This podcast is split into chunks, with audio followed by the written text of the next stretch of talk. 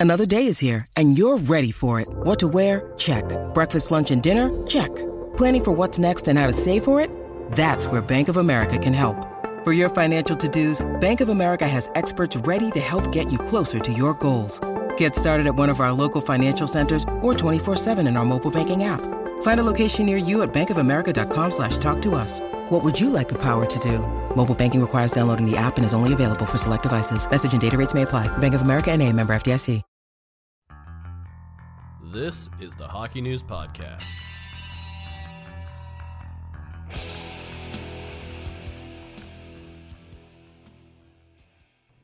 It's the Hockey News Podcast, presented by BetMGM, McKenny Hockey. I'm Mike Stephens, Ryan Kennedy. We like to start off the show by saying it's the best time of the year. It really is, obviously, because I mean, second round is great. Has been a little underwhelming in terms of drama, I'd say, from a Yes. drama perspective, because it seems either teams are either going to lose in a blowout, or on the other side, teams are going to just curb stomp their opponents. It, Right. There is no in between. Of, there's no close games, basically. No in between. Ryan, what is going on? Yeah, it's very interesting, and I think part of it there's there's I have two theories. Okay. One of which is Conspiracy corner. Not, not conspiracy. Okay, okay, theories. just no, no. theory. This, this okay. is sort of you know, we have some very high octane teams in this postseason still in this second round. Where things can go one of two very different ways. You Mm. have the New Jersey Devils, who we know, especially during the regular season, tremendous rush team, Yes. great offense, um, and then obviously the Edmonton Oilers as well, Mm-hmm. where you know just powerhouse offense and that you know immaculate power play that they have. Um, but things can also go wrong when they play an opponent that can either deflect that Mm-hmm. or you know sort of uh, absorb that attack and counterattack. In in this specific case, Carolina Mm-hmm. and Vegas. Um, the other theory I have is that most of the sort of great goalies are out already. Vasilevskiy. Yeah, he's gone. You know. Shesterkin, Sorokin, Hellebuyck. Yeah. You know, um, you know, we've seen magic from Marc Andre Fleury in the past. Um, you know, even a guy like you know Matt Murray, who had a couple of great runs with Pittsburgh years ago, obviously on the shelf for Toronto. well, he's healthy now. He's on. The, he's on. He's backing up on Wednesday Well, night. there you go. There you go. But has not played yet. they went to a 24-year-old rookie instead of him. So there, Who knows what there you means. go. Exactly. Um, but I think that might be a factor as well, Mm-hmm. is that you have still some of the most tremendous offensive players in the game. Your Jack Hugheses, your Draisaitls, your McDavids.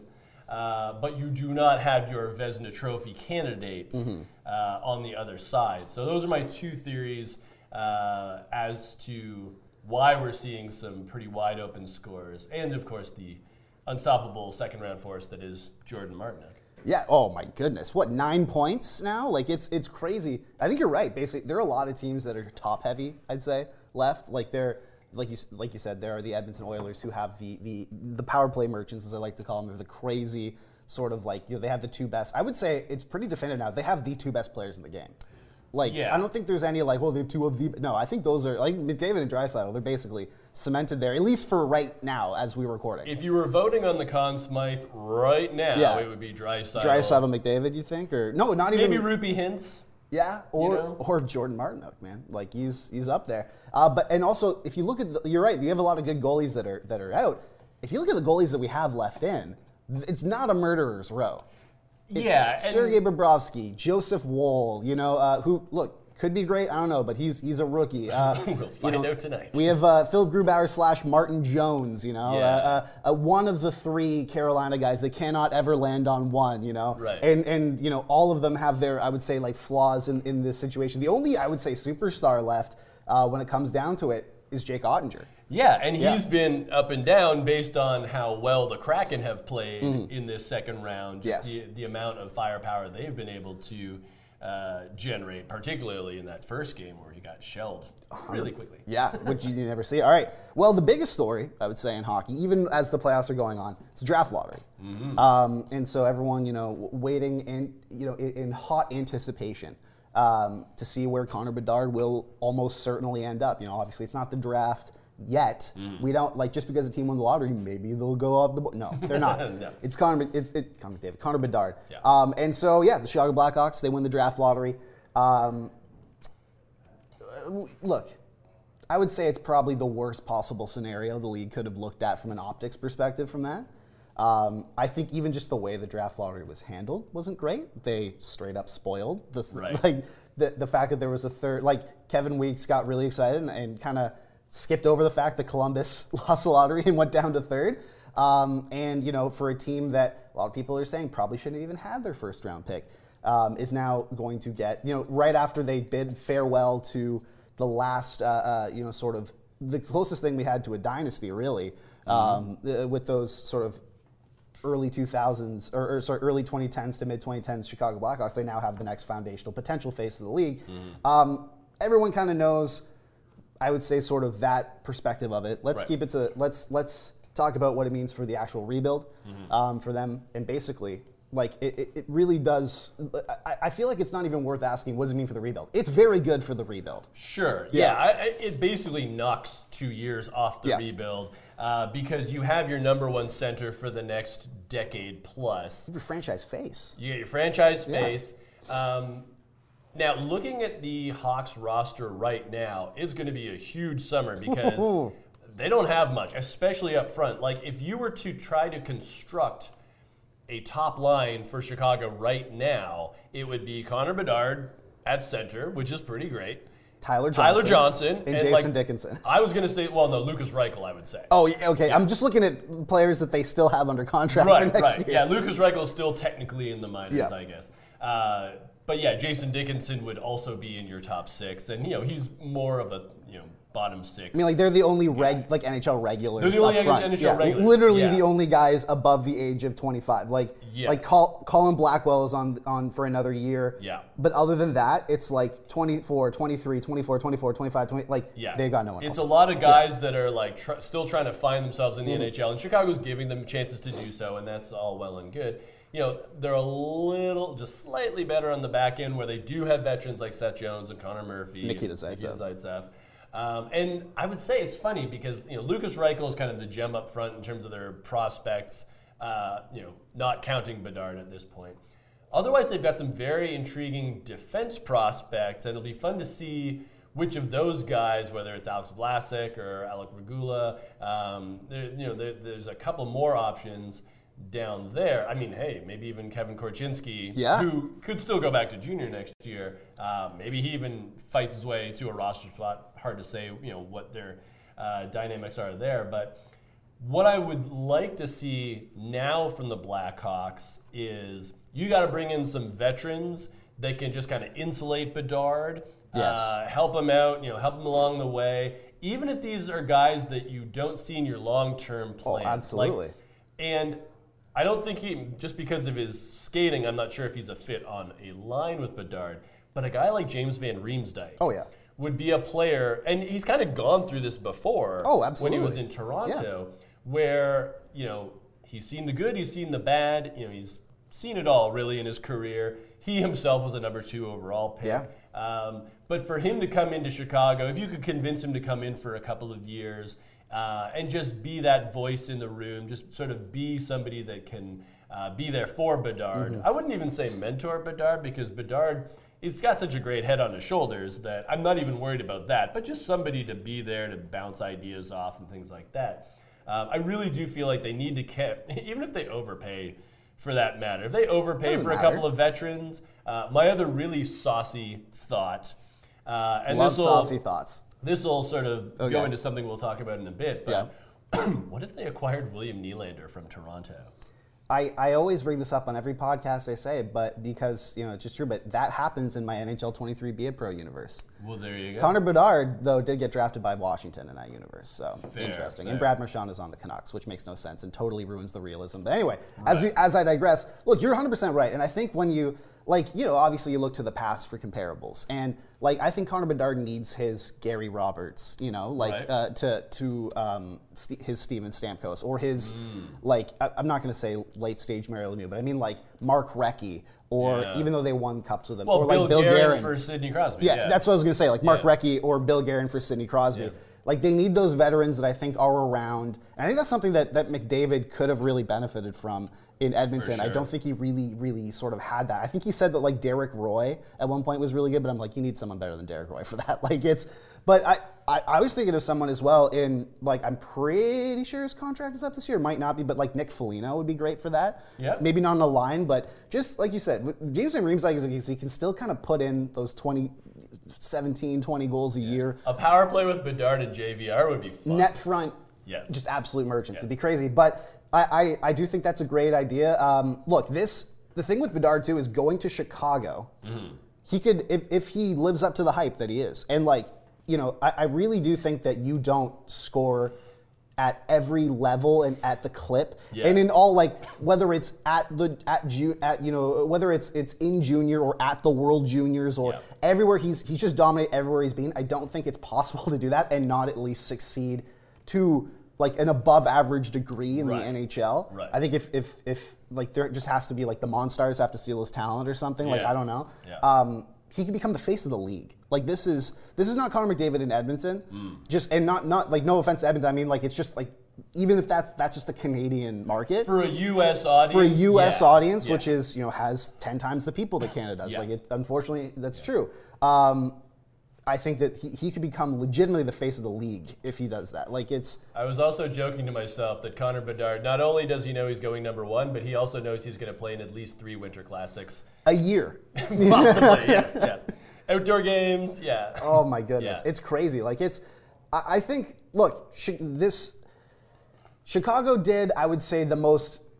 Maybe not so much Arizona because I think they like everyone was like when it came to expectations that you know it was a plucky band of misfits, misfits that sort of came together and. Uh, you know, like we're able to sort of finish in fourth last, and that was great. Right. Um, but like Ch- Chicago really did do the most blatant tanking this year For sure. they stripped everything down Yeah. and they were like it's funny I, I i always say like i watch all the behind the scenes stuff for teams like because every team now has their own like hbo 24-7 self-produced behind the scenes chicago has one and for the last like two or three they haven't even focused on the team it's just been the prospects like it's just Ah. been like like what is what is uh, uh, Frank Nazar doing or Carter? Right. Uh, that's that's him, right? Frank Yeah. Nazar, yeah. Yeah. Um, or, or you know, like what are, what's Kevin Korchinski up to? Yeah. Like they haven't even focused on like usually it's like it's, it's like shots of te- of the team getting on the plane and then in the locker room then it's like the coach being like we gotta hustle and do Yeah. you know they haven't even done that because they, they just know like it's it, there's no Yeah. point.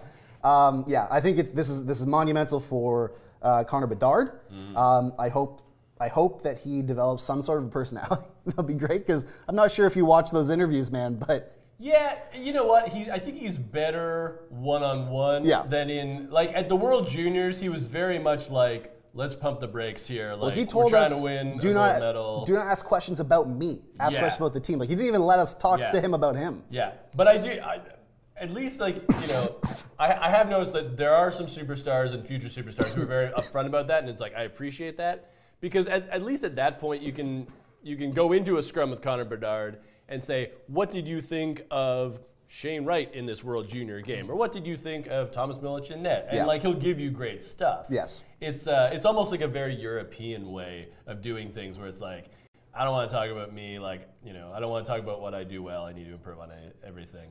Um, Long term, one last point I'll make Yes. on this is Chicago will most likely be very bad again Yes. uh, this season, which sets them up for a very high pick next year. Mm-hmm. In which case, you know, two of the top prospects are Max Celebrini, Yep. uh, who I think is like not that far off of Bedard. Like he just led the USHL in scoring as a 16-year-old and won Player of the Year. That's pretty unprecedented. I was talking to some draft people, Mm-hmm. like you know, just around the rank or whatever, and, and I, I asked them about Celebrini, and Mm-hmm. they, they said like if he was going to be drafted this year, he'd probably go like fourth overall, Yeah, maybe even third. maybe even third. Yeah, I mean, because Fantilli, like the size and the skating, everything would be pretty hard to pass up. And then you have Cole Eiserman, who is Mm-hmm. Yes. just like a wicked goal scorer, Oh, like yeah. on the level we haven't seen since like Ovechkin in terms of, you know, he's just gonna pump in goals. So I mean, a Connor Bedard Cole Eiserman pairing would be just hilarious to watch. Or Connor Bedard, Celebrini parent, like That well, they're both centers, so either you Oh put yeah, one yeah, on, sorry, yeah. Well, it- the wing. we never know who who's going to be a center and who's going to be a winger It's when they true. get to the NHL. But the Yeah. way those two play the game, It's gonna be center, yeah. Um, You would want both of them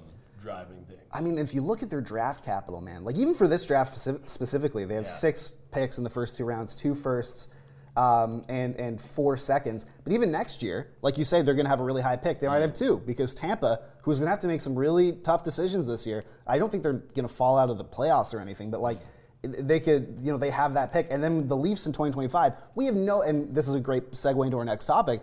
We have no idea what the Leafs are going to look like in, in 2025. We have no, like, literally, there could be no one left from that that core. There could be, it could look completely unrecognizable. They could be in their 2015, 2016 arc of their new rebuild at Right. that point. Um, uh, funny enough, tonight's outcome will likely determine that. you So who knows? That could be a huge pick as well. Um, Chicago is is look. I, I, I think tanking is tanking is obviously extremely smart. Yep. It's obviously what you need to do. The way that the system is set up, that is how you do it. But man, it was tough watching some sh- some Chicago Blackhawks uh, uh, hockey this year. Um, but at least, hey, you know, they they they it gave them a war chest that is crazy. Now, actually, not our next topic, but the second the second um, topic here is that we now know obviously that Adam Fantilli will go to the Anaheim Ducks. I, I, the, the Ducks and the Blue Jackets were my two top sort of landing spots for Bedard. Right. I thought it would have been awesome to see Bedard on a team with like Zegras and all of it, you know, Zegras, Terry, uh, uh, Mason, McTavish, yeah. All of those great, great players. I, I literally said, you go back, like, you get Connor Bedard, you add him to that core, then you go back to the Mighty Ducks jersey, and instantly you have the most popular team in the league. Like, instantly you have you have a jersey that people will be wearing at like Coachella. Right, like, you know, right. it's it's crazy. Um, and then and then you know, uh, uh, with Columbus, I think it- that could just build hockey in Ohio. Yeah. Um, but we now know, you know, Fantilli will go will almost certainly go to the Ducks. Are they kind of in a better spot here? Well, I think they're definitely ahead of Chicago, and this is really fun. This is something that uh, just came out yesterday. The Ana- Anaheim I have it pulled up here. Yeah. had the top defenseman of the year in all three major junior Yeah, leagues. They had Pavel. Mintyukov in the OHL, uh, Olen Zellweger in the Dub, and Tristan Luneau in the Q. Yep. Uh, obviously, they also have Dra- Jamie Drysdale, who's already been in the NHL, who's hurt most of this year. But you know, their defense core, they're going to have some fantastic competition coming up. And then, as you mentioned, you know, up front, they're not starved for talent. Like you No. add Fantilli, and it will be interesting to see does he go back to Michigan for a year or does he go straight to Anaheim? Mm-hmm. He is a late birthday, so you know he is older than Yeah. uh, Bedard, and you know he is already about six foot two, uh, maybe even closer to six foot three. Uh, great skater. He's got that great physical package. He's got the drive. So he certainly could contribute right away to the Ducks. And again, you know, when you have Zegras as your top line center, if Fantilli is your second line center, then you're not seeing all the best uh, forecheckers um, or you know matchups. Uh, you'll still have some pretty decent line mates because you know the Ducks do have some talent there and they can add some more players over the summer. But yeah, this Ducks team, and again, they still have John Gibson in net as well. So Yeah. In what is clearly a very bizarre Pacific Division right now, as we're seeing from the playoffs in Seattle, uh, just marauding. Although Dallas is now catching up with them. Um, you know, who knows what the Pacific's going to look like next year? Like, who knows how good uh, Calgary is going to be? Who knows how good LA will be? Um, you know, the Sharks, I think, are still going to be rebuilding, but you know, Anaheim could be in that Buffalo situation where it's like you're probably not going to make the playoffs, but if you're playing important games in March, uh, then that's kind of a victory. So I'm, I'm very intrigued by what the Ducks will look like next year, um, especially if Fantilli decides to leave the NCAA. Yeah, I mean, I, I think they're they're in one of the most enviable sort of situations a team can be in. Uh, uh, uh, like for the future, I would Yeah, say yeah. they they're going to add a, a talent that if it wasn't for you know literally like uh, the next one kind of guy in Yeah. the draft would be far and away like the number one pick. Totally. Um, you know, he's dominated every single sort of uh, the, the numbers this guy put up in in college as a freshman and was, to were lead insane. the NCAA in scoring as a freshman Is- is- you never see it. Very impressive. like, do you know when the last time that happened? I mean, I'd almost assume it was Paul Kariya, but maybe I'm wrong. That's a long time ago, man. That's a long We're time talking ago. about a guy who's retired for like 15 years. Yes. And like, this is during his college, incredible. Um, yeah, you look at the fact that they had they have the three they they're all of their prospects basically they they they ran the triple crown when it came Yeah. to defense. And here's what I like about it too is that they they the way that the team is situated now is that you know they let go of Dallas Eakins to become a, a just a hard to watch person on Sportsnet. And He's no um, Derek Lalonde. He's no Derek Lalonde. And Derek Lalonde wasn't even a conversation for a different day. But now they have a GM in Pat Verbeek who's very aggressive, who who wants you know who wants to do things his way, Mm-hmm. um, can now handpick a coach. True. He this is like he he he inherited Dallas Eakins, Yeah. kept him around for a bit, likely to, to I don't know. Again, it goes back to our biggest argument of whether or not they want to be good this Right, year. right. Um, but now they can they can pick that coach so they to, to the point where like we go okay this is the guy who's going to lead the, this like enviable group of young talent that's going to go up into the league. And what I like about it too is look. uh, No disrespect to the market, but like Connor Bedard is going to be facing a ton of reporters every single day. They're Yeah. like, and Adam Fantilli's just not. He's going to be true. able to grow in just far more freedom in, Yeah. in without a fishbowl. He's going to be able to make mistakes. He's going to be able to you know learn. Like because I feel like when you're in a big market, you're not able to learn You- because learning it, it comes from failing and then succeeding Totally. by learning from that failure. But it's hard to learn from that failure when you fail and then every newspaper and every blogger and half of Twitter screams at you about how you failed. Why does he only have five points in his first 10 games? Look, Auston Matthews scores four goals in his first game in the NHL, and then I think he has like two in his next eight. And they, and TSN goes, has Auston Matthews hit a wall? Right. Ten games into his career Yeah. after the Was Patrik Laine better? Exactly. And uh, so I, I, at the end of the day, man, like I think I think Fantilli, even from that perspective, just is set up for success better. He's going to have a new coach who will likely be picked to to with with the uh, sort of like knowledge that he is carrying this young group of like he's going to nurture this young group Yeah, of yeah. talent. So it's not they're not going to pick like Gerard Gallant. You know they know they're Yeah. likely going to pick someone who is able to connect with that generation Yeah. to, to is more sort of like forward thinking in that group, and it's handpicked by a GM instead of inheriting it. Mm. And then he'll be able to fail, succeed, you know, learn, grow without you know being under a intense microscope that might limit that growth. Um, I think it's a great opportunity for him. I think it's a great opportunity for, for the franchise because I think the, there was a time in my life where the Anaheim Ducks. Uh, I remember being in like grade one, grade two, where they were like the coolest team in the league. Yeah. They, it was awesome. They had Selanne, they had Kariya, and everyone loved them. I thought they were they were rad as heck, man. and I think we have an opportunity for them to be rad as heck once again. There you go. Um, all right. Speaking of teams that are not rad as heck, the Toronto Maple Leafs. They have the opportunity to get swept tonight Mm-hmm. by the Florida Panthers. Um, just a, a man. I I don't even know where to begin with this. This is pretty. This is pretty tough for a team that finally seemed to conquer its demon first of all, before I say this, before we get into like what potentially the fallout will be, does this sort of negate that slaying its demon? If they get swept tonight, does that negate their sort of slaying their demon narrative? I don't think it negates the narrative, but it still is a huge disappointment Yes. because, at least from an outside perspective, it feels like they were just happy to win in the first round. Now, I will say, it felt like, especially in game one, there was some pucks that just kind of rolled past the crease or hit the post where that could have been a very different game. Uh, but it wasn't. So you just have to go with what actually happened, and they did lose. They've lost three in a row. And I mean, hey, we don't know what's going to happen tonight. We're burying them before they're technically dead. Exactly. So if they win, then uh, you can thank us for a reverse jinx, uh, Leafs fans. But let's just assume that they lose this series. Um, you know, I mean, a lot of eyeballs have been on that core four, uh, the lack of production, and we were sort of joking about it before the podcast. You have the expected goals for uh, in the uh, in the fancy stats realm Yeah. now, but uh, as a codger in training, I want goals for. I don't. I, I expect you to score. Expected by whom, as they Exactly. always say. Exactly. You just have to score. Yeah. It's nice that we expect you to score, but we want you to score. So, what do you do? And I will say this I was looking this up today, and I don't know if the market has the patience for it. They don't. I can already. I don't even know what you're going to say, but they, they don't. I'm telling you right now. But okay. It took 13 seasons for Alex Ovechkin to win the Stanley Cup with Washington. So, he spent most of those though before Twitter. Very true. Very true.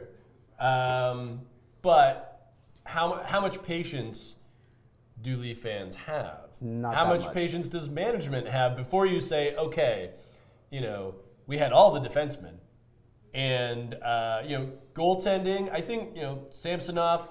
He's played well. He's played well enough that I think he's your guy. Oh, yeah. Uh, moving forward, I don't think you need to search for another guy, especially if Joseph Woll turns out to be a pretty good like one B. And Matt Murray, obviously, you still have him under contract, so you got to figure out that. he, he's gone.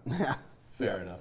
Um, but at some point, you have to say like, okay, well, what haven't we done yet? And that's Mm-hmm. what I was saying earlier with Nylander, where it's like fantastic player. You can get a great package back for him because he's still under contract next season. Mm-hmm. At a very well good rate too. at a pretty good rate, yeah.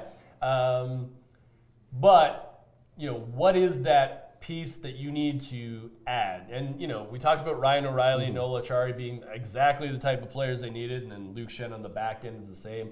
I think you try to re-sign O'Reilly, I think he's resigning. Yeah. Uh, we'll- I'll get into it when. Yeah. and I think what you need is, you know, you, you're not going to get maybe a straight trade for Nylander. Like maybe what you do, and I'm just I'm using him as an example because yes. he's the most tangible uh, because of his contract. But you move him and you get you know futures, but then you go out with that cap space and like you re- re-sign O'Reilly. But also maybe you try to get a guy like JT Compher. You know, Mm, yeah. Mm. because your top six is going to be fine. A top six that has Matthews, Marner, Knies now, Yeah. you know, Tavares, Bunting, that's fine. Um, and then, well, and O'Reilly as well. Um, it's that bottom six where if you can get those difference makers, you know, again, looking at like a Colorado, for example, and, um, you know, guys like Artturi Lehkonen that aren't, you know, your typical top sixers, but can get it done in the playoffs. And then, again, Valeri Nichushkin, a guy who was playing a top six role, but you look at his profile and it's like, awesome defensive mm. metrics, and then you know he just happened to get red hot in the playoffs as well last year. It's those kind of players that you need to sort of like ferret out that it feels like they just need like a slightly different look where it's like when things get kind of grimy like this you've got, you've got your Jordan Martinook, you've got Yeah. your Joe Pavelski, Yeah. uh, you know, guys that just get it done. Um, and then obviously with Florida, they have that kind of archetypal archetype guy in Matthew Tkachuk Mm-hmm. who can do everything. Um, so you know, I mean, what else? What else can you say at this point?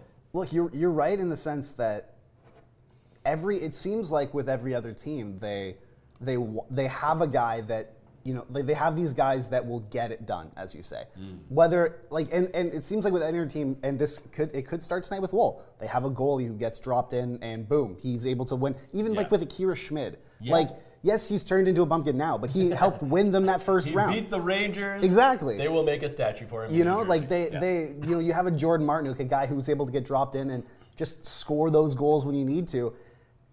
The thing that, that you know, I, I think that it, it's different because if you look at those series with Ovechkin, uh, um, you know, first of all, again, it came before Twitter, Lit- Right. and I literally think that is a big deal because there wasn't the, like the way to hear critic or the way to like voice criticism was you had to wait for Mike Milbury to be on, you know, NBC saying he's not a student of the game or Right. whatever. Like you weren't able to have like you know so, some dude in Oakley's being like, I think Ne- Nylander is soft, trade him. Right. You know, like it, I think Ovechkin's soft, trade him. Like you know stuff Yeah. like that. Um, but if you look at those series, like Ovechkin always showed up. Hmm. Even when they lost, uh, you know, like I remember when they lost that, you know, uh, to the Penguins in the second round, and you know, like Ovechkin, like there was a reason why that series is so legendary because Ovechkin had dueling hat tricks with, with Crosby. Yeah. He was there, you know, like, and and when it comes down to it, like there and we've seen it in this series like leafs players are they're wilting like they are like the, that Mm-hmm. Yeah. core is wilting and people and, and here's the thing too is people make excuses. They're playing through they're playing through injury. They're- it doesn't matter. Everybody is. everyone's playing through injury. So i i'm just gonna like i was writing a column after game three Mm. to be to sort of like fill that gap in between because we had a two day layoff which was the worst possible time for a two day layoff in this market. Um, and i realized that it was a, a post-mortem but i'm gonna, just going to spoil the lead basically. Okay. here's what i was saying. I was saying that leafs fans at the core of everything they just want to be normal they just want it's like what everyone everyone in- in society Right. deep down at the core they just want to fit in Right. and for a very long time, the Leafs have never had anything normal to celebrate. Their their losses are always spectacular. Mm. They're always historic. They're always just legendary records. Memeable. Yeah, memeable, but like a record setting. Like no team has ever done this before. Right, right. Or you know, it's, it's either you're blowing a huge lead, or you know, you're some some like of that. And their wins are f- few and far between. They're usually followed by some sort of an asterisk. Hmm. Whether it's like, oh yeah, you won, but it's like it still wasn't enough to get out of the first round, or you won this, but this happened. And it seemed like for the first time in the time it took to birth a child and raise it to adulthood, um, Leafs fans were able to to be able to cheer for something and cheer for their team in a way that every other fan base has gotten to basically at that in that point in that hmm. span of 19 years. Uh. And I think if they get swept in the second round, that goes away. Right. I think if they get swept in the second round, they, they that asterisk that is always hanging over them, uh-huh. waiting to sort of like undercut any success that they have, gets dropped. Because yes, you made it out of the first round, but then you got swept in the second round by the eighth seed. Yeah, you after still haven't won a second round game in yes, 19 years. after having home ice advantage. Mm. You know, after after you're after having and like Florida's done great because they literally had no pressure on. They're playing with house money at this point. But like this team, this Leafs team on paper is so much better than Florida mm. on paper. Yeah. It doesn't matter in the playoffs, but on paper they are. So this is a disappointment. I think that goes away, and I think just based on the, the context of where this is with, with the team. I think the context of once again the stars like look, Matthews hasn't played, you know, hasn't performed or, played that well, but like he's been he's at least able to put it. He got an assist last, uh, in the last game. He's been able, you know, he's been able to to do some things uh, in this series, be able to produce some somewhat, or at least show that he's producing somewhat. Nylander has has the numbers at least, but Mitch Marner, like like and this is once again, and I saw a tweet that is the most, I think, damning indictment of Mitch Marner is someone should tell Mitch Marner to play as hard in Game Four as if, or play Game Four as if it was Game 82 versus New Jersey and he was trying to get his hundredth point. And I thought, oh boy, that is that that hits that hits right in the heart. cut. And I'm like, that's they're not totally wrong. like it's and so I, I if you look at everyone else, like Rielly has played very good. Yep. Um, you know, like TJ Brodie is getting tasked with doing so much, and I think a lot of this does then come down to the coach. Hmm. Um, and you know, I mean, I, I can't believe I, I was saying earlier this year that Keefe should get. Uh, um, you know Jack Adams consideration based on the amount of injuries that they had and everything that I'm taking that away. Fair. I think oh, oh, I can't take that away because at that point in the regular season, Right. he was doing what needed to be done. But I think when you when push comes to shove, you need a coach who's able to hand. And I think he's very emblematic of the team. He's not able to handle this pressure. He's not able to to get out of his own head. Right. You know, there's that famous thing in the in the All or Nothing documentary where Paul MacLean's sitting in a boardroom going like, they have demons under their bed, they have demons in their cars. I think Keefe has that too, hmm. in the sense that like when push comes to shove, he galaxy brains these lineup decisions to the point where it makes absolutely no sense. And game two in Toronto, I'm in the press box, I'm watching, and I go, why? They're down by one. The goalie is about to be pulled. It's a it's game two. You go down two games to nothing. That's that's a that's a huge hurdle to climb because now you're going on the road. Why is David Kampf out there? Why is why is this happening? And then it happens again in game three. And then this and then now to to sort of uh, in and, and then now to to sort of I would say like uh, uh, uh, go. Ba- they're on the brink of elimination here, and Keefe goes, "All right, well, I'm going to go to my comfort food. I'm going to put Justin Holl, who has been on for like 80, for literally 80 percent. Like again, he was the the the backbreaker goal. Yeah. Was the Anthony Duclair breakaway in Game Three, and Justin Holl is the reason that happened. Mm. He was stuck in the middle, and you know it's been time and time again. And for some reason, he goes back to Justin Holl in the top four, and then on top of that, he goes to Alex Kerfoot in the top six. It's his comfort food, and I don't think, and like every coach has, we just covered this in Staff and Graph. Every coach Right. has coaches' favorites or coaches' pets. Usually a role player. Usually do this, whatever. But you cannot trust a, you cannot trust a coach in, a, in, in when there's literally an era on the line here. You cannot trust a coach to make those deci- uh, uh, uh, to lead them through it if he's going to make those decisions. He is not playing this lineup to the to the potential that they have. He has been outcoached in pretty much every playoff series he's ever been a part of as as Leafs head coach. And I think a big I think if, if Dubas does stay, I think a big sort of like sort of mark in his tenure will be whether or not he can disconnect his personal connection with Sheldon Keefe and realize that he's not the guy for this roster. His regular season wins do not matter. He Keefe is like the fastest coach to get to this uh, milestone. He's got the best winning percentage. It doesn't matter. You look at his playoffs. his playoff uh, sort of like record, his track record, it is not good enough. And he is he is not playing this lineup. He is getting he is getting his lunch eaten by the guy on the other bench every time. You cannot win a Stanley Cup like that. You can't. It sounds like it's Peter Laviolette time. I mean, look, I've been seeing people saying like uh, uh, Gerard Gallant, bring him in there, and I go like, oh, cool. So you want none of the prospects to do anything? that sounds great. But no, it's like I, I do think that. Look, obviously the core can be better. Mitch Marner has turned into someone I, like I don't even know who the Mitch Marner I'm watching is Right. because the decisions he's making. Like he got nominated for the Selke. He's Yeah. a he's a legitimately like elite player in the NHL, and he is giving the puck away in a manner that I've never seen before. I don't know what is going on, um, but it all comes down to the coach and the situations that he is putting these players in. And you cannot win a Stanley Cup with Justin Holl in your top four. You cannot win a Stanley Cup with Alex Kerfoot in your top six. And when the chips are have fallen the most in every situation, he has gone to that. Will not fail. Anyway, New Jersey, another team that's in an interesting situation here. They're down 3 1. Yeah. Um, and look, they, they had a great sort of rebound game in game three. Yeah. They came out like it's, it looked like their strategy of getting mollywopped in games one and two, and then coming out and just taking over the series in game three Right. um, was working until we get to game four. Right. And I found it very interesting because it was a Dougie Hamilton quote, I believe, after last game. He said, like, look, when, when we get down like one or two goals, the game just runs away from us. Mm. Like, we, we, we, we cannot keep control of it because if you look at all their losses, they have been of a blowout Yeah. sort of fashion. Um, what should New I, again? We're going to bury a team before they're even eliminated. Right, right. But what does a New Jersey? Uh, what does New Jersey's offseason look like if, let's say, they get out in five or six? Yeah, and you know, with the Devils, a very different scenario from the Leafs because Way they, different. they don't have that baggage, and this year was an unbridled success. Uh, They are playing with house money. They're playing with house yeah. money to the point where my expectations for the summer is that, you know, Tom Fitzgerald looks at what he has already created and says, we're not far off. Oh, not You at know? all. Jack Hughes has been the one we expected. Nico Hischier is a Selke finalist. Um, you know, that back end is looking great.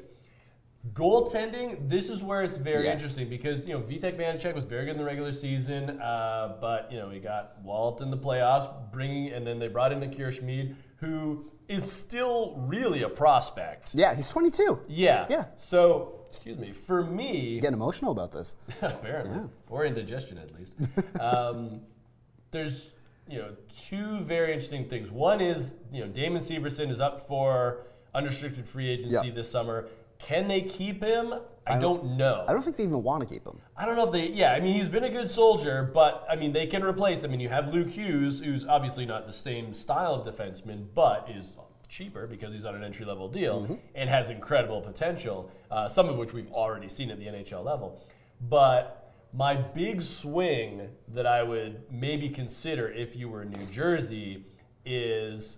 You know, it's interesting because Lyle Spector on THN.com talked about Connor Hellebuyck. Is he a fit for Pittsburgh? I say, would Connor Hellebuyck Oh, be he'd a be fit in. New Jersey. I think he'd be perfect for a that. team that's still on the rise. And Yeah. if you're Connor Hellebuyck, you want to win now because you put in. The That's the only in thing he cares Winnipeg. about now. Yeah, as well he should. Yes. Maybe it's maybe you do some sort of swap where either Vanacek or you know Mackenzie Blackwood go to Winnipeg as part of the trade, and obviously you know New Jersey throws in some goodies on top Yeah. of that. But a New Jersey team with Connor Hellebuyck in net, all of a sudden, maybe you're the favorite. Oh, At yeah. least like in the Metro, maybe you're even the favorite in the East next season. I mean, look, they, there are obviously problems outside of goaltending in, in New Jersey, like the reason why they're at this point. Mm-hmm. But if you have a solid goaltender, And somebody who can steal a game when you're not playing. exactly, or even someone you can just rely on, like someone who you know is going to go out there and stop 91.5% of the shots get thrown that Yeah. get thrown at them. Um, that changes the game, man. That changes it completely.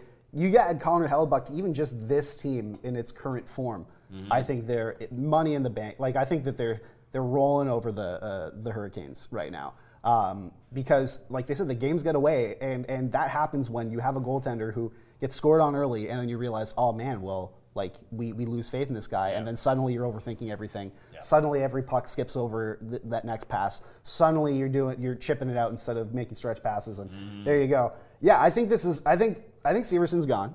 I think you know that he's been in trade rumors forever. Right. Um, he's 28. He's going to test the market. Um, so I think I think he's he's likely uh, uh, uh, to be gone. But you have these like we talked about Anaheim's defense prospects. Like you have Luke Hughes and S- Simon Nemec, Yep. who are two of the best. I would maybe t- the two best defense prospects in the NHL. Like Two of, yeah, I would Two say of. them, David Jiricek. Yes, like yeah. they are right up there. Yep. And if you need to, like, Luke Hughes looks like he can step into an NHL role right now. Mm-hmm. And Nemec was very, very good in his first year in the AHL, and you know he's gonna he, he can come out like you have you have great you have great sort of back end success there. Um, then you you find a way you you have a lot of money coming off the books here. You have to re-sign Jesper Bratt, but you also have Tomas Tatar coming off, Miles Wood coming off. Who you know I, I think those two players they're not going to be huge irreplaceable losses. You can get guys for cheaper. That's not that's ten million dollars coming off the books right there. Uh, um, you know you likely you can re-sign Timo Meier. Exactly, and then you and you at least still have his rights, right? Yeah. So you can do that. Um, there's a lot to, to, to like about this team. I think it's I think it's literally opposite of Toronto in that like yes they get they get bounced, and then I think the GM can go well. Yes, we got bounced, but like, how exciting is this that we Yeah, can now take it take was a this? good start. It's a good start, but like, how exciting is it that we can now take this to another level? Like, It almost feels like those early Jonathan Toews, Patrick Kane Chicago teams, where it's like, okay, we're going to take our lumps, but we're here now. Yeah. We know what it's all about. We have the talent. Let's take it to the next level. it's almost like they have to kind of get through this because a it'll teach them that like you know nothing's going to be easy in this league Yeah. um, but also b like they have to get through this because now they have a ton of money coming off the books Mm. and it's almost like you know in a fantasy in a fantasy draft where like you have all you, you you get all this money off the books now you're like oh sweet all right now i can dip into the free agents Right. now i can call up my prospects Yeah. like i've been a gm you know mlb the show i played gm mode you know when i was unemployed before i worked here you know until like the 2030 season i remember Right. after every season the off season is my most my favorite part because all my all my contracts came off the books and I'm like, all right, now I can sign free agents. Now I can call up my prospects. Now I can do this. And I, and I think honestly, it's gonna obviously it's gonna it's gonna suck if they if they lose uh, internally. But you can go in the offseason and be like, man, I, I we are excited. We're gonna have so much cap space. Yeah. We have a great pipeline. We have we have Hughes and and Hischier signed to two of the best contracts in the league until at least 2026, 27, which is not even a real year. Um, you know, so it, it, I think it's I think it's it's and and we have Dougie Hamilton signed for even longer than that. Uh, it, New Jersey Devils fans, they should be just absolutely just be kicking back, being like, yeah, we lose, who cares, man? This is going to be awesome, and I think it's it's going to be great. Um, all right, and then finally, we it, it sort of ties into what we were talking about off the top of the show, Ryan, in, in that scoring has gone up in the playoffs. We are seeing we are seeing blowouts, and Yeah. blowouts include a lot of goals. yes. What is going on? Why is scoring up in the playoffs this year? Well, I, I think we, we kind of addressed it, it, off yeah. the top is like it's the Goaltending. goaltending and it's the, the high octane uh, offenses that we see. And I mean, what will be really interesting is like getting into the third round. That's what I was going to ask. What will, the it continue? Be? Yeah, I think it'll probably come down a bit because it becomes that war of attrition where more and more guys are banged up, bumps and bruises, things like that. Um, and the stakes are even higher because Mm-hmm. you're one series away from the Stanley Cup. but uh, kind of fun to see the, the big numbers, at least at this point. Yeah, I, I'm really intrigued to see whether this will continue into the third round Mm-hmm. because we all know, you know, power play opportunities they go down. Uh, you know, like games get tighter. I'm interested to see. Anyway, Ryan, you have rapid fire this week. Tis rapid fire time. Uh, I think this will be a fun one. I feel like I'm gonna get absolutely clowned on this one because no, this will be a fun one. Okay, Yes, the terror factor is low on this. good, good, good, good. Okay, so first question. What is your favorite television theme song right now? Oh, Succession. Current shows. I figured you would say It- that. that- it's a that's- very good, very good choice. I would say Succession's like the has the best theme like ever. Like honestly, It's up there. Mad Men was really good. like Mad Men was really good, but I mean like if you if, right now, I think if you mm-hmm. go down the street and you're like hum the Mad Men theme song, Yeah. I don't think I'm gonna be able to do that. But I think if you were like like Ma- like Succession is like you can put a like you can you can put like rap lyrics over that, Oh, yeah. or any lyric like that hits that fit- Kendall Wood. Exactly. Yeah. L to the OG. Really. But you could put like, I always love that too. Is my boy Squizzle dr- uh, uh, cooked this up. I'm like, who's Squizzle? Totally. We've never seen Squizzle before. Um, but yeah, I think like like Succession is like a, a like I would listen to that theme like walking down the street. That'd Yeah. be that'd be yeah. Sure. I started watching a YouTube video about the composer, and then I got bored because it got really technical. Yes. But I will say my other favorite is Yellow Jackets. I haven't seen Yellow Jackets, so that's the thing. I don't. Fantastic theme song because the show, you know, partially takes place in the 90s. So what they did is they had this couple write a song that sounds like it's from the Okay, 90s. that's perfect. And my only my only quibble would be a couple of weeks back, Alanis did a cover of it that they actually used Oh, really? in the opening credits.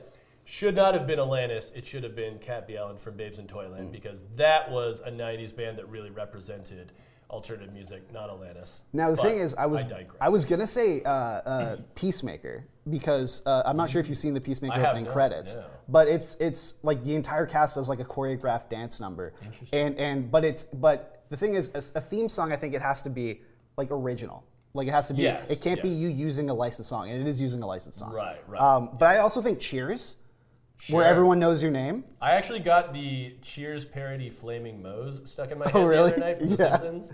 Yeah, I don't know how that happened. That's great. I mean, I think I think the Family Guy theme, just like it, as as quick as it is, it hits. I remember they, they say the S word in it. And I remember as a when I was in grade five watching Family Guy, that was really edgy and thought that was Right. cool. Obviously, The Simpsons, but but like Succession is like like you know the meme of the guy sitting at a piano playing it while it's on fire. There is there is a meme of that, and that is what I think of when I like that that song goes so hard. I would li- like I would listen to that to like hype myself up. Totally. Yeah. Yeah. I agree. Okay, next question. Who is your favorite? And I had, I apologize if I don't phrase Okay, this correctly, okay. but who is your favorite? Like, I'm gonna call them villain guest star in a movie, which is to say. A character that only shows up for maybe like 10 minutes or so. They have one climactic fight scene against one of the good guys, but you really like them. So it has to be a villain. Yes. So it's funny because on the on the Rewatchables podcast for the Ringer, they call this the Dion Waiters Award. Not Okay. not for villain, but like a guy who comes into the movie. He's only comes off the bench. He's only uh, you know in the movie or on the court for like ten minutes, hits Right. like eight threes, and then leaves. Right. You know, um, man, that's a really good question. Like a guy who's not in the movie very long. Yeah. Um, he's basically like a secondary villain. Ah man. Yeah. Um, oh, that's a really good question because I'm trying to think of it. Um, I say this having rewatched The Raid 2 last Oh night. well, yeah. I, look, I think, um,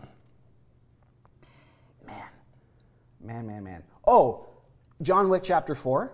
Have you seen the new Not John yet, Wick? I oh, haven't. dude! First of all, it's the best action we've ever seen. Like, I've han- heard like very good hands things. down, it is. It is art. Yes. It should. It should win like the cinematography Oscar. Every shot is beautiful. Every shot can be the poster. All right. Um, but they're they're they take a. Uh, uh, there's one scene where like there's three sort of like sort of deadly dudes. Right. Like there's like John Wick, um, um, and then there's two other guys. I'm not gonna spoil it, but there's Fair. two other guys. They all meet. They all end up just by happenstance meeting at this club because they need to get one thing. And the guy who owns this club, um, it's it's like like sort of famous Hollywood stunt guy Scott Adkins. Oh, okay, Um, yeah. And he did like the stunt stuff like Ben Affleck's Batman and, Right. and just a bunch of stuff. But they have him in a huge fat suit.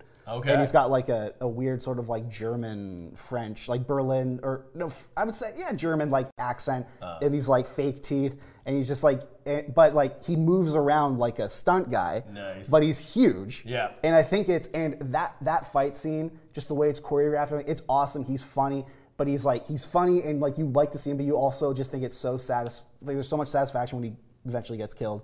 Um, that is, I, I don't even remember his name, but honestly, that is like the guy. best like like sort of g- villain guest star because holy smokes, he's in the movie for 15 minutes. But man, that fight scene is just an absolute work of art. Like it's actually a work of art, and he is so compelling and so great. Love it. Excellent. I'm going to go with uh, Hammer Girl from The Raid Yeah. 2 Redemption. Fantastic. Like I said, I watched it last night again. Um, second prize would go to Go Go from uh, Kill Bill. Mm, yeah. And she was also in um, Battle Royale originally. One of the best movies ever. I have not seen Battle Royale. Fantastic. I gotta get into Yes. that. Next question. Okay. What's a rap lyric that you just kind of think about every once in a while? Oh man, that is this is a great question. I have a I have a couple. One that really gets to me though is it's in um, I can't is it it's Martians vs Goblins by The Game featuring Tyler Creator and the and the rap lyric, and this is right around 2012 or whatever. Um, and remember, I remember this is when LeBron was on the Heat Okay. and um, and they lost. They were supposed to just like win everything because he's formed that super team. They ended up losing to the Mavericks, who were way, way sort of out out like like. Outclassed. It was ju- it was literally just like Dirk Nowitzki Right. and a bunch of other white guys, Right. and they were able to to beat Le- the LeBron super team. Um, but the game goes like uh, fall back like LeBron's hairline against the Mavericks that gets me. And then and then in quotes, and then you just hear like Tyler in the back goes, "They lost," you know, and then Oh, it's nice. like, oh man. And I look, I'm a huge LeBron fan, Yeah. love it, but like, holy smokes, that that that gets me. Um, that's the only one I can probably say on the podcast. That's fair. Yeah. That's a good one. Mine also, mine also is uh, Odd Future. Oh, really? Okay, The one that I always come back to is Earl Sweatshirt from the song Hive when he says, "Breaking news: Death's less important when the Lakers lose." And because I work in Yeah. sports and Yeah, I think about yeah. fan bases all the time, I always think about that. Where it's like, doesn't have to be the Lakers losing; it can be any other team. But I would just that just always pops into my. my uh, my my close runner up, and I, I love Eminem. You know, I'm, I'm I was an angsty white kid growing up, so obviously Sure. I loved Eminem. But his his newer lyrics are pretty rough, uh, uh, I would say. And one is, I can't believe this is a real lyric, but he goes, "You ever heard of Kris Kristofferson? Well, I'm pissed Pistofferson." And I just went, hang it up, Marshall. But Right. yeah, but the, the LeBron, fall back like LeBron's hairline against the Mavericks is pretty, yeah, Right. that'll do it. Final question. What is a fast food or junk food you have not tried that you really want to? Ooh, that's a really good question because we have, uh, like, I feel like the cop out answer is like In and Out or whatever. I've Mm-hmm. never tried In and Out, and, and there's just so much hype. But then I, I feel like when something gets that high, you know, it, it, there, there then becomes the backlash. People go, eh, everyone, it became the sort of like In and Out is the best, and then It's because, good. but then people are like, oh, it's not that good. Um, man, there's one uh, like I've never tried. That's a really good question. I've never tried um, Jack in the Box before Okay. and Yeah. I, I've heard that it can be kind of good. I've also, you know what, I've, I and this is based on the the Anthony Bourdain um, like sort of, I would say soliloquy about it. I've never been to a Waffle House. I would love, I would Oh. love to go to a Waffle House at like three in the morning. Yeah. Well, you don't want to be there at three in the morning, but No, but I, I feel want- like it would be fun to eat a meal smoke? and fear for my life. Yeah, I, I do want that smoke. you Yeah, that- exactly. right. Nice, nice.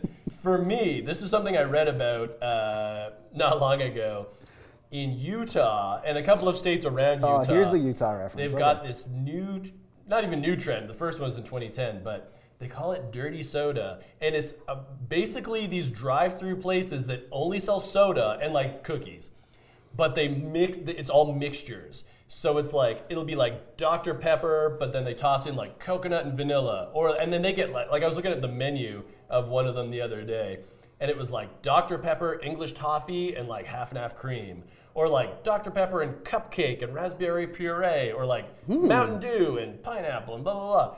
And uh, I'm it's literally like that would be like the worst thing for you is just to get like pop Oh. and then they toss more sweet stuff in the pop. But I really want to go. Oh, that I sounds really awesome. I really want to try that. Maybe it's because like I didn't even realize at first how many of them were Dr Pepper based, and that's Yeah. like my favorite. You just love Dr. I Pepper. just yeah. love Dr Pepper. Uh, but I really want to go to one of these places. I am fascinated by them, and uh, if I ever get the chance to go to Utah, I am going to either Swig or one of their competitors that I can find because Oh, yeah. that sounds very intriguing to me. Well, I can't think of any reason we'd have to go to Utah at this point, so we'll see. But Yeah. um, that sounds like a, a, a higher class, like Coca-Cola remix machine. It totally is. And- it's like if they turned it into a store. And those are my favorite things ever. Like I will literally, you know, I, I used to live close to the Scotiabank Theater in downtown Toronto, and we it's very well documented. I love going to movies on my own. Yep. Try and do it like once a week or whatever.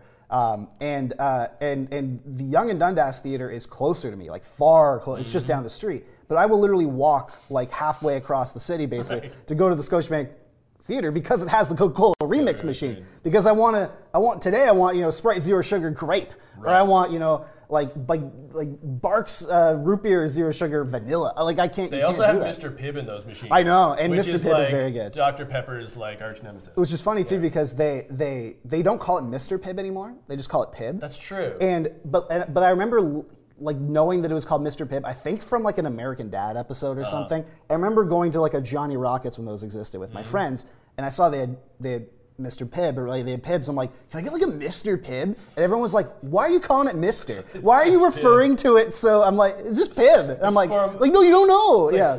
s- please, my father's Mr. Pibb. Yeah, call me Just Pib. call me Call me Pibb. Pib Extra, please. Yeah, Um, but yeah, that's great. Anyway, is that, that it for Rapid Fire? That's it That- for Rapid Fire. That means it's it for the podcast. We'll be back next week to potentially, uh, uh, you know, it, we're in Toronto, so it might be a nuclear fallout basically at this point. But uh, if not, we, if we don't get caught up in the riots, we will be here, um, and we will, uh, you know, be teeing up the third round for you. Enjoy. We will see you next week.